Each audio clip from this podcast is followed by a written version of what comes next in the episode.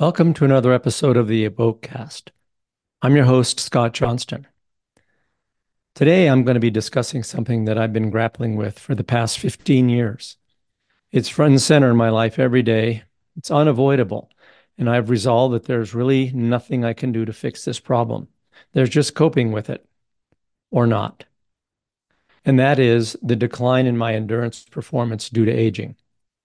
Having just had my 70th birthday a few months ago, and having been an endurance athlete since my early teens, with several of those years competing at a fairly high level, makes me an ideal longitudinal study of the effects of aging on endurance performance. So I'm using performance here, the word performance intentionally as a qualifier, actually more like a quantifier for endurance, because it's only by comparing performances that we can actually as we age that we can actually see and understand the topic of the, the today's uh, talk, and that is why do we get slower, and especially slower over long distances as we age. In this talk, I plan to compare my own N of one study with what the scientific literature tells us about aging athletes. Through most of my life, fitness was something I just took for granted. I was pretty much always ready for and successful at any outsized challenge that came my way. I really never gave a second thought to it. That's part of the problem. We learn through experience. What that meant for me was that for almost 30 years, 30 really formative years of my life, there was really nothing I didn't feel capable of tackling. Because I'd never experienced either being unfit or the effects of aging. Well, even at, at 60, I didn't really have any idea what it was going to feel like to be 70 years old. And I'm sure I can't imagine what it's going to be going to feel like to be 80 either. There's no question that we'll, we'll all notice a depressing decline in endurance performance as we age. When this decline becomes noticeable, what causes it, and most importantly, what, if anything, we can do about it, will be the major points I want to hit on today. It would be easy to just give up and quote unquote act your age, like most middle aged and older folks do. Our culture gives us innumerable blameless excuses and off ramps that we could take to avoid physically taxing ourselves. You no doubt have seen friends and family members who've taken that path of least resistance. After all, we're going to all die in the end anyway. So why don't we just live out our golden years in ease and comfort? Since you're listening to this, I suspect that for you, just like for me, those are fighting words. To simplify this discussion, I'm going to divide the limitations to endurance performance into four categories. It's important to, that we recognize that these are intimately in these categories are intimately interconnected and to some degree interdependent of one another. But still, it'd be helpful if we examine those things, these things independently. So the first of these four categories I want to deal with is the heart. Our maximum heart rate inevitably declines as we age. It's very common for elite teens to repeatedly hit a maximum heart rate of 210 and even higher during an interval workout or competition. On the other hand, it's almost unheard of to see a 70 year old with a maximum heart rate of 170. In my own case, my maximum heart rate is about 165, and I really need to be super rested in order to get to see that number. It would also not be possible for me to hit that same maximum heart rate repeatedly in a in a, the same workout like I I was able to do through all the way through most of my 30s when my maximum heart rate was about 185. So why a heart, lower heart maximum heart rate has a negative effect on endurance performance is that your heart is able to pump less oxygen carrying blood per minute to the working muscles. The total volume of blood slash oxygen the heart can pump per minute is called the cardiac output. It's a product of the heart rate times the volume of blood pumped in each heartbeat. That single amount of that single beat amount of heart blood of blood from the heart is called the stroke volume. Even if your heart stroke volume stayed the same, say from 30 to 60 years old, your cardiac output would be decreased because the other part of that formula, your heart rate, might drop from, let's say, 190 to 160 um, during those intervening 30 years. That's a overall 15% decline, which means a 15% decline in cardiac output, which would mean which means by in turn a 15% decline in oxygen being delivered to the working muscles. The situation is usually worse, though, because the stroke volume usually drops with age too. So both components of that formula are affected. It usually drops because we do a lower volume of training and less high intensity as we age. Even if you had all the time in the world, and most of us don't due to family, work, and family and work commitments, you don't recover as fast. The result of slower recovery is that you just can't get as much work done in a week or a month or a year. And less training stimulus means less training adaptation and the benefits that go along with those adaptations. The end result of all this is that an athlete's maximum aerobic power, expressed as often called the VO2 max or max VO2, it declines by about 25% between your mid 30s and your mid 60s. One study I read found this to be the case even for world class master runners who trained the same volume they had been training when they were younger and the same amount, the same intensity as well. But that situation rarely happens for the rest of us. And so the decline tends to be even greater than that 25%. You may have also noticed, as I certainly have, a decrease in the responsiveness in your heart rate to an increase in exercising intensity. Turns out this is also connected to a, your reduced maximum heart rate. Slow heart rate response is due to an increase parasympathetic nervous system activity and a decrease in the activity of the sympathetic nervous system. In one study, the drug, the drug atropine, which increases heart rate by blocking the parasympathetic response, raised the heart rate in young men by 25%, but only 10% in older men. So this is pretty much baked into the, the equation for us. And that very same study found that the increase in stroke volume during ever increasing exercise intensity is smaller in older adults than in younger people. So those responses that your heart used to make when you were younger, it just can't make those anymore. Um, so the, the decline in stroke volume can be partially attenuated by the use of high intensity interval training. Alas, there's really nothing you can do about the decline in your maximum heart rate. The next thing I want to talk about, the next thing on my list is the loss of muscle mass. So there's a Greek term for this. It's called sarcopenia, which translates to directly to poverty of the flesh. I don't speak Greek, but I looked this up. Anyone who has ever had an injury that required them to wear a cast or a brace or otherwise not use a limb for weeks at a time has noticed the dramatic atrophy that takes place in the immobilized limb. The difference can be especially striking when you remove that cast six weeks later and you compare, you know, one arm or one leg to the other. While sarcopenia is usually gradual enough to not be too noticeable between the ages of about 30 and 50 when you're when you stay active, muscle wasting begins to accelerate after about 55 years old. And sarcopenia mainly targets the fast twitch fibers, which is why strength drops off so much faster with when you begin to see this atrophy in muscle. Um, what causes it is typically a drop in high resistance or high force production activities. So, weightlifting would certainly be one of those high resistance activities that most of us would think of first. Um, but sprinting, jumping, plyometrics, those are also effective power, strength, and power building methods that will um, slow or even cease sarcopenia depending on your age or genetics and the volume of that kind of training that you do. Another cause is the decline in growth hormones like testosterone, human growth hormone, or the insulin growth factor. Um, again, not much you can do about that without some kind of you know artificial um, stimulation which has their, their own, all of which have their own uh, side effects. Um, another item that I want to just touch on is the loss of the con- connective tissue elasticity. Um, this is primarily in tendons.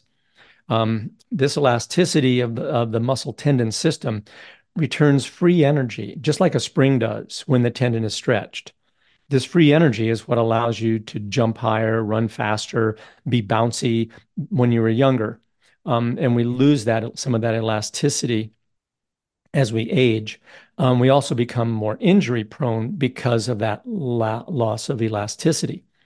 Um, again, the causes of that can also be you know, the reduction in high force activities like running, bounding, sprinting, jumping, you know, all of which are connected also to sarcopenia.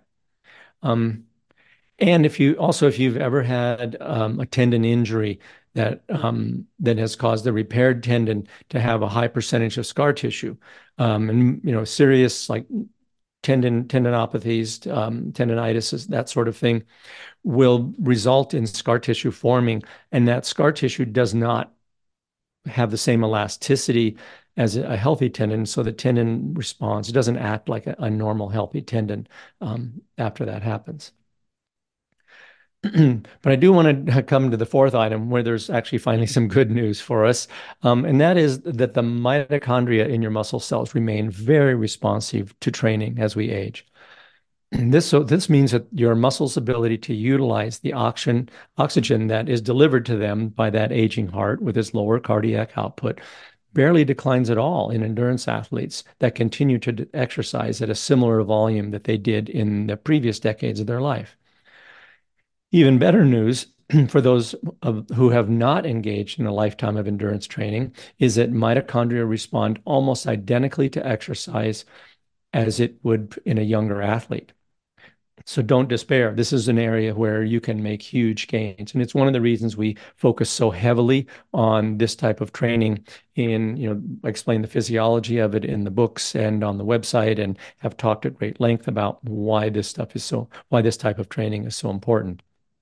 Um, but, and the fact is that most of us aren't going to be training at the same volume that we, that we once did. But if we did, if we were able to do that, turns out there's almost no loss. A number of studies, actually maybe two studies I ran across, showed that there was no loss in aerobic capacity um, in athletes in their uh, mid 60s between what they had been in their mid 30s. Um, and these are people training at essentially the same volume that they trained at all those for those three decades. So that meant this was no drop in their pace at their aerobic threshold. So that's really good news for us, and I'll explain why in a minute. And similarly, there is a very a much smaller percentage decline in the speed at those same athletes anaerobic threshold compared to the huge drop in the VO2 max that I mentioned earlier, which was 25% plus. So by keeping up your volume and intensity of your training, you can dramatically slow the decline in your sub-maximum endurance performance why this is such good news for us is that most of the athletes listening to this podcast are involved in endurance events that last from a few hours to a few days.